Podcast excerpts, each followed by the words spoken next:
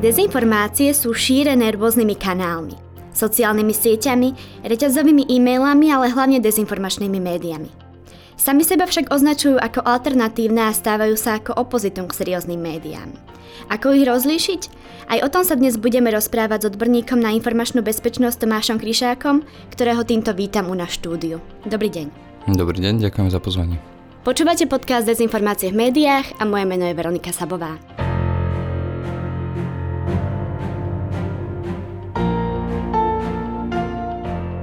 Aby sme sa mohli dostať k dezinformačným médiám, je podstatné najskôr prebrať tie seriózne. Ako seriózne médiá fungujú, čo všetko musia postúpiť, kým tá správa vyjde von?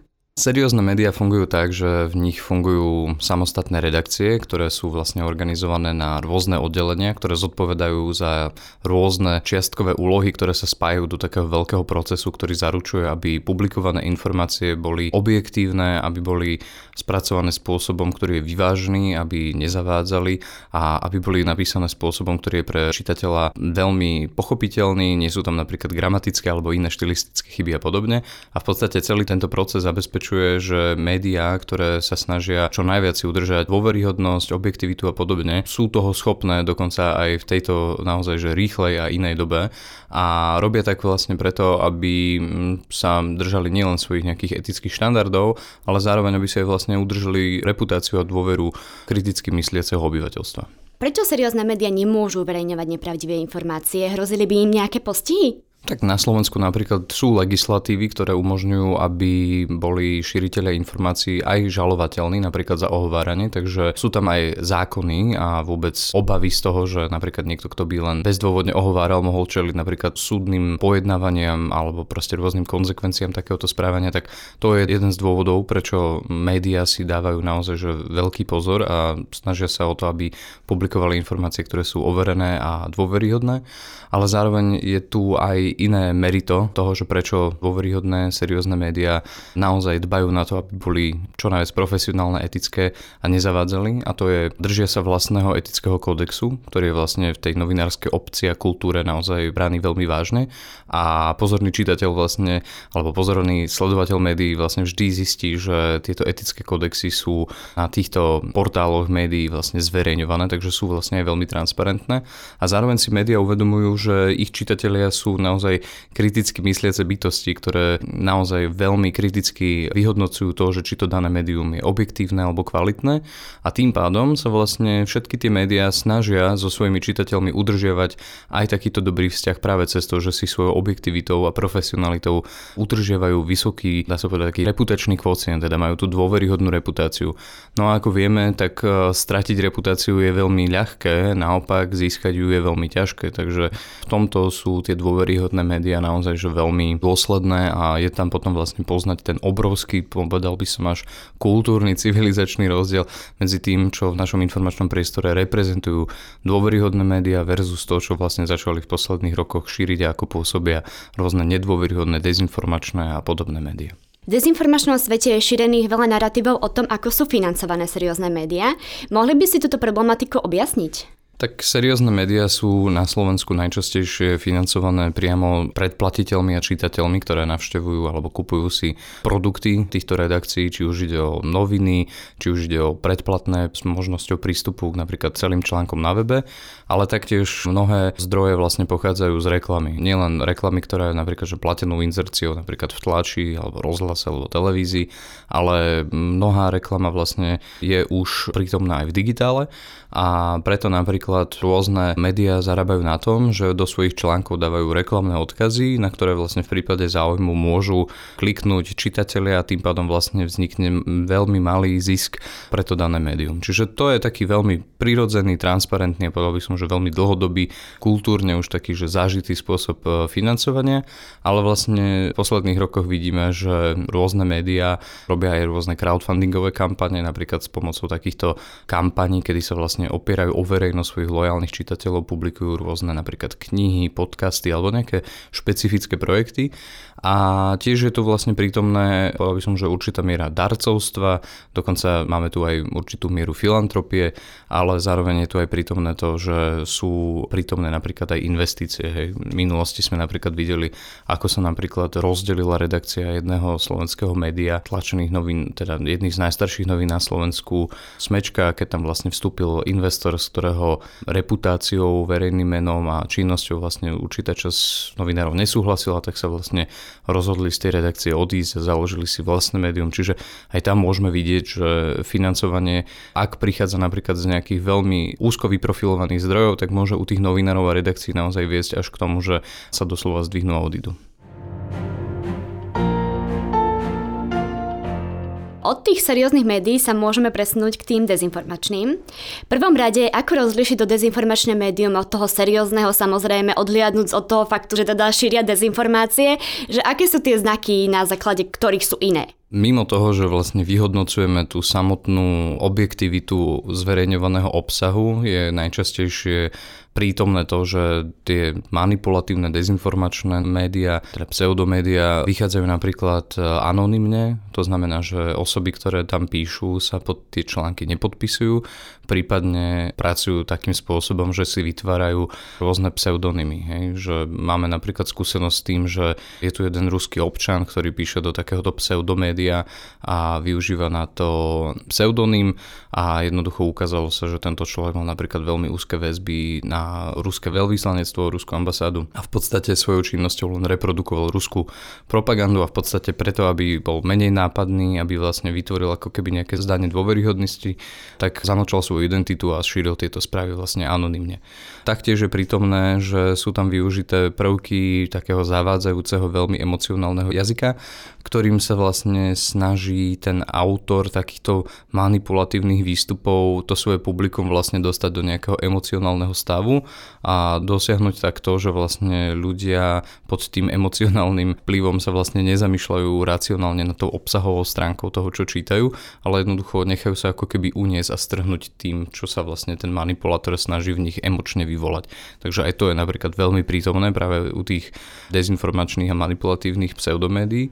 No a taktiež je prítomné to, že kým napríklad seriózne médiá, ktoré taktiež môžu napriek všetkým tým svojim vnútorným procesom urobiť nejakú chybu, zverejnia opravu, ospravedlnia sa, tak e, napríklad manipulatívne médiá takto nekonajú. Naopak sa skôr spoliehajú na to, že zahlcujú to svoje publikum takým veľkým množstvom správ, že v podstate ich manipulácie si ako keby nikto nevšimne, alebo ľudia si na to navyknú, prestanú to riešiť a budú len pasívne príjmať všetko ďalšie, čo vlastne takéto pseudomédia vrhnú do informačného priestoru. Čiže oni nemajú nejaké postihy za to, že uverejnia dezinformáciu? No, slovenská realita ukazuje, že aj tie naozaj veľmi, povedal by som, opatrné snahy nejakým spôsobom chrániť slobodu prejavu práve pred takýmito manipulátormi sa ukázali, že na Slovensku nemajú, povedal by som, že ani politickú vôľu, ani nejaké legislatívne krytie a ani vlastne inštitúcie nemajú ako keby to krytie a podporu zo strany politického vedenia, aby mohli vykonávať takúto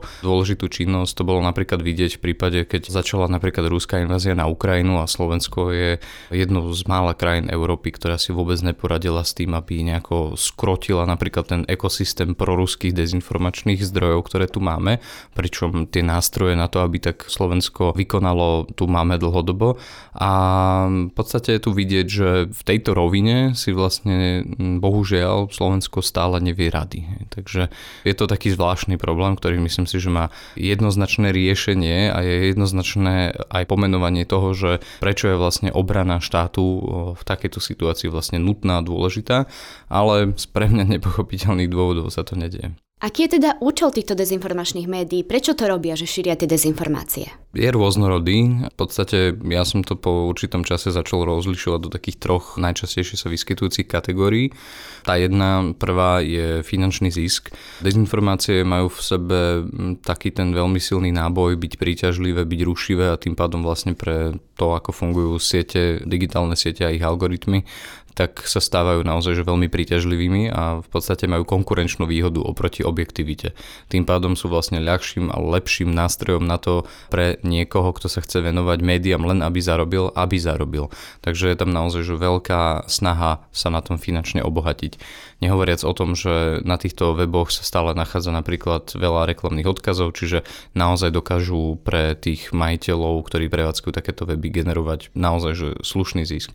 Potom sú tu dôvody, ktoré sú spoločenské, povedal by som, že až politické a tie v podstate spočívajú v tom, že niektoré tieto manipulácie a zdroje manipulácie majú naozaj že motiváciu v tom, aby doslova vypestovali v spoločnosti určité milné názory, milné postoje, ktoré vlastne potom môžu byť použité napríklad pri politickej kampani, mobilizácii voličov, pri tom, ako sa vlastne snaží niekto, kto naozaj postupuje v politickom marketingu skorumpovane, uviesť spoločnosť do takého spolarizovaného stavu a tým si vlastne zabezpečiť znovu nejakú konkurenčnú výhodu voči ostatným politickým oponentom. Čiže žijeme v takej zvláštnej dobe, kedy sa vlastne práve digitálne platformy stali takým hlavným nositeľom a zdrojom rôznych klamstiev, manipulácií a lží a tým, že tento priestor nebol za celú svoju existenciu riadne regulovaný, ako to bolo v prípade iných médií, ako je tlač, rozhlas, televízia, tak sa vlastne z toho stal taký divoký priestor, ktorý vlastne deformoval aj iné oblasti spoločenského života. Najviac to myslím vidieť v politike a politickej súťaži. Ja sám som o tom vlastne písal ešte bakalárku ako študent pred 13 rokmi a vidím, že vlastne za ten čas sa situácia naozaj že len zhoršila a bohužiaľ tá naša súčasná legislatíva sa na tejto nové výzvy neadaptovala. Nie je to vlastne ani súčasťou nejakej politickej komunikácie alebo diskurzu a myslím, že verejnosť si veľmi málo žiada a dopytuje, aby sa v týchto veciach urobil konečne poriadok, takže to sú všetko ako keby spojené nádoby tohto problému.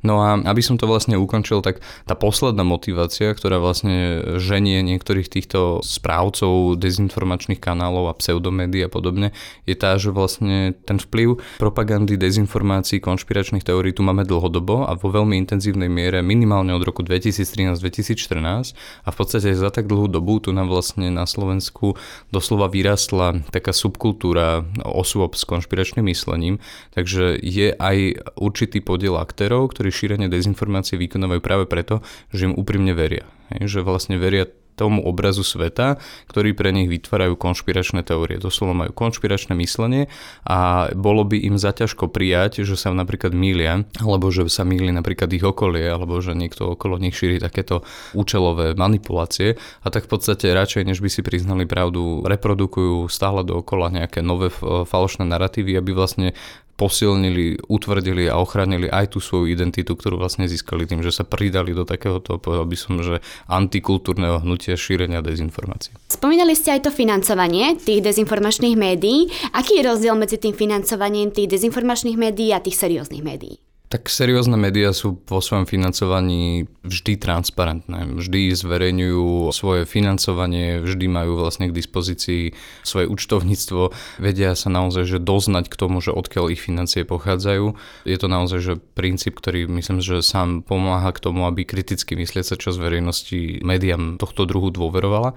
Naopak pri tých pseudomédií vidíme, že sa tam dejú rôzne také naozaj že zvláštne transakcie peňazí, častokrát vlastne zaznievajú tvrdenia, ktoré nie je možné napríklad overiť, hej, že niekto napríklad tvrdí, že vydáva obrovské množstvo časopisov vo veľmi vysokej kvalite a potom následne tvrdí, že má dostatok financií od predplatiteľov, aby to takto proste mohol distribuovať, ale vlastne potom chýbajú nejaké dôkazné informácie o tom, že naozaj je tu takýto príjem a keď si to človek pozrie na Finstate, tak vidí, že tam je strata, nie zisk, takže to vlastne to tvrdenie nedáva zmysel a podobne. Nehovoriac o tom, že už aj vďaka spravodajským službám vieme, že mnoho rôznych takýchto osôb, ktoré sú aktívne v tom dezinformačnom prostredí, získava prostriedky napríklad tým, že sa stretnú s nejakým operatívcom v parku a ten im dá 500 eur pre nich a 500 eur pre nejakú ďalšiu osobu, hej, ako to bolo v prípade napríklad pána Garbara a podobne.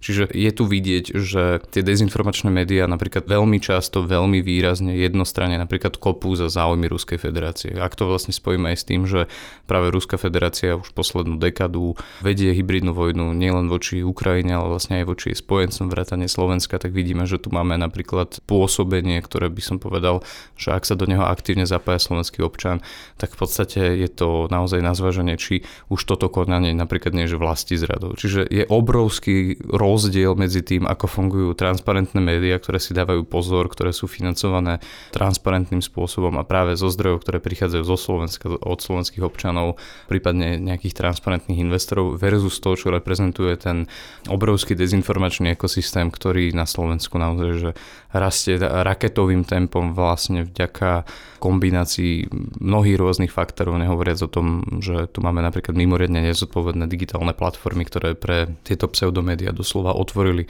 informačnú diálnicu, ktorou sa dokážu dostať k obrovskému množstvu ľudí. Autory týchto článkov, šírených tými dezinformačnými médiami, sú zvyčajne neznámi. Dá sa teda dopátrať, kto to médium založil, alebo kto stojí v podstate za tými redaktormi, lebo teda u seriózneho média samozrejme je šéf-redaktor, vieme, kto tú správu píše, vieme, kto za tým redaktorom stojí, avšak tých dezinformačných je tá problematika trošku iná. No to je, to je ten paradox, že v podstate pri serióznych médiách napríklad vidíme, že meno a reputácia napríklad nejakého kritického novinára, ktorý napríklad píše spoločenské komentáre, tak po rokoch je jeho reputácia práve v tých kruhoch, ktoré majú radi tie dezinformačné výstupy veľmi nízka, pretože ten človek je transparentný a v prostredí, ktoré vlastne zvýhodňuje netransparentných, ten človek vlastne stráca naozaj konštantne to svoje meno, tú svoju dobrú povesť a častokrát práve preto, že svojou činnosťou napríklad e, vyrušuje záujmy napríklad rôznych mocných, či už politikov alebo organizácií a tak vlastne je konštantne poškodzované meno takéto transparentnej osoby. Naopak, tie dezinformačné médiá vlastne častokrát zahlcujú svoje publikum článkami na takej báze, že tí ľudia si vlastne ani nespoja alebo neuvedomia, alebo nepotrebujú ani načítať, že za tým článkom nie je buď to nikto podpísaný, alebo je tam podpísaná osoba, ktorá buď to je úplne že neznáma, alebo má naozaj evidentne a preukázateľné zlú reputáciu, pretože je spojená s publikovaním informácií, ktoré sú nepravdivé, nízkej kvality, zavádzajúce, plné predsudkov a tak ďalej a tak ďalej, že nesplňajú proste ani tie základné nejaké etické a profesionálne štandardy novinárskej práce. No a tento paradox je myslím, že jedna z vecí, ktorú si môžu obyvateľia na Slovensku tak možno najviac navnímať, možno aj na sebe, na svojom okolí a začať vlastne s ňou niečo robiť a nejako s ňou pracovať, pretože práve to je, povedal by som, že ten základný kameň mediálnej gramotnosti. Že keď začnú samotní obyvateľia poctivo pristupovať k tomu, aký majú vzťah k médiám, ako sa vlastne zamýšľajú nad tým, že prečo určitým informáciám veria a určitým informáciám nie. A ak tejto procesy naozaj že poctivo zapoja, tak e, myslím si, že je veľmi malá šanca a pravdepodobnosť, aby sa ľudia zase v ďalšom období v tom, komu dôverovať a komu nestrácali. Práve, že ja úprimne verím, že každý človek je schopný kriticky myslieť a ovládať základy mediálnej gramotnosti. Každý človek je v týchto veciach naozaj kompetentný, ale musí mať sám ako keby chuť zapsovať tú cestu, že sa začne v tomto, dá sa povedať, že jemnom, citlivom nastavení toho, ako pracujeme s informáciami, vzdelávať a rozvíjať. Prečo ľudia tak veľmi inklinujú k tým dezinformačným médiám? Je to práve tým, že dezinformačné médiá častokrát zneužívajú rôzne parametre ľudskej psychológie, ako je napríklad naša tendencia podliehať veľmi silným emóciám, napríklad strachu, nenávisti a hnevu. Je to v podstate tým, ako je, to by sme vlastne hovorili o neurovede, hej, lebo je to o tom, ako funguje po biologickej stránke ľudský mozog, akú rolu vlastne má amygdala, teda jašteričí mozog, to je vlastne časť mozgu zodpovedná za to, že prežívame strach a hnev a podobne. A v podstate je to centrum, ktoré sa nám biologicky vždy ako keby aktivuje ako prvé, keď vlastne náš mozog získa nejaký podnet a tak vlastne máme tendenciu vždy dávať na prvú väčšiu pozornosť a dôraz na informácie, ktoré v nás vlastne vyvolávajú nejaký z týchto zlých pocitov. Čiže už len z toho napríklad tie dezinformačné médiá benefitujú, že nás ako keby takto psychologicky hekli. Hej? Že dôveryhodné médiá nevyprodukujú tak ostrú emóciu ako napríklad nejaký manipulátor alebo dezinformačné médium. Čiže už len na tej spoločenskej úrovni môžeme potom sledovať, že viac a viac ľudí sa vlastne spája a berie vážne práve tie emocionálne silnejšie, ale pritom manipulatívne zdroje. No a ľudia týmto veciam veria aj preto, lebo napríklad na Slovensku sa už toho stala vlastne taká, ako som povedal, subkultúra. Hej? Že tým, že je tu viac ako 50% populácie, ktorá má do nejakej miery konšpiračné myslenie, dôveruje konšpiračným teóriám, dezinformáciám a podobne, tak je v podstate prítomné aj to, že v našej spoločnosti si napríklad ľudia pri overovaní názorov alebo ich e, diskutovaní e, vo svojom blízkom okolí veľmi ľahko nájdú, dá sa povedať, takých že názorových spojencov a tým pádom sa vlastne len viac prehlbujú v tom, že veci vnímajú do nejakej pokrivenej roviny, ako im bolo odprezentované cez napríklad tie dezinformačné médiá. Čiže je to taký, povedal by som, že trošku začarovaný kruh, z ktorého je naozaj ťažké vystúpiť a žiada si to vlastne aj povedal by som, že určitú mieru odvahy, autonómie, kritického myslenia a vôbec veci, ktorým sa na Slovensku stále myslím neprikladá až taká veľká dôležitosť a dôraz. Nehovoriac o tom, že naďalej, napriek tomu, že tu tento problém máme viac ako dekádu, tak neregistrujem, že by sa nejako výrazne zvýšila snaha Slovenskej republiky alebo rôznych inštitúcií investovať napríklad do vzdelávania nielen mládeže, ale vôbec populácie v tom, aby sa vlastne rozvíjalo kritické myslenie a mediálna gramotnosť. Je to v podstate stále len také akože pekná debata na rôznych konferenciách a podobne, ale nevidím tam ten akčný plán, ktorý by bol e, realizovaný a prenesený do tej našej každodennosti. A vlastne v kombinácii s týmto všetkým, nehovoriac o tom, ako je vlastne veľmi nízka vymáhateľnosť tých opatrení, hej, ako je napríklad to, čo sa snažil Národný bezpečnostný úrad a podobne, tak to všetko vlastne utvára dvere tomu, že tým v minulosti platilo, že lož má krátke nohy, tak dnes tie podmienky vlastne sú také, že lož má síce stále krátke nohy a keď sme s ňou osobne konfrontovaní, tak ju vieme veľmi ľahko pochopiť, vyvrátiť a neveriť v ňu, ale keď sa k nám dostáva vlastne masovo cez digitálne platformy, tak je to ako keby tá lož s krátkými nohami dostávala každý deň nové 7 milové čižmy a dokázala vlastne takto veľmi rýchlo precestovať celé Slovensko a dostať sa do hlav obrovského množstva ľudí. Takže tam by som povedal, že tam je ten pes zakopaný. Toľko na dnes o serióznych a dezinformačných médiách podaní Tomáša Kryšáka. Ďakujem pekne za váš čas. Ďakujem veľmi pekne, pekný deň.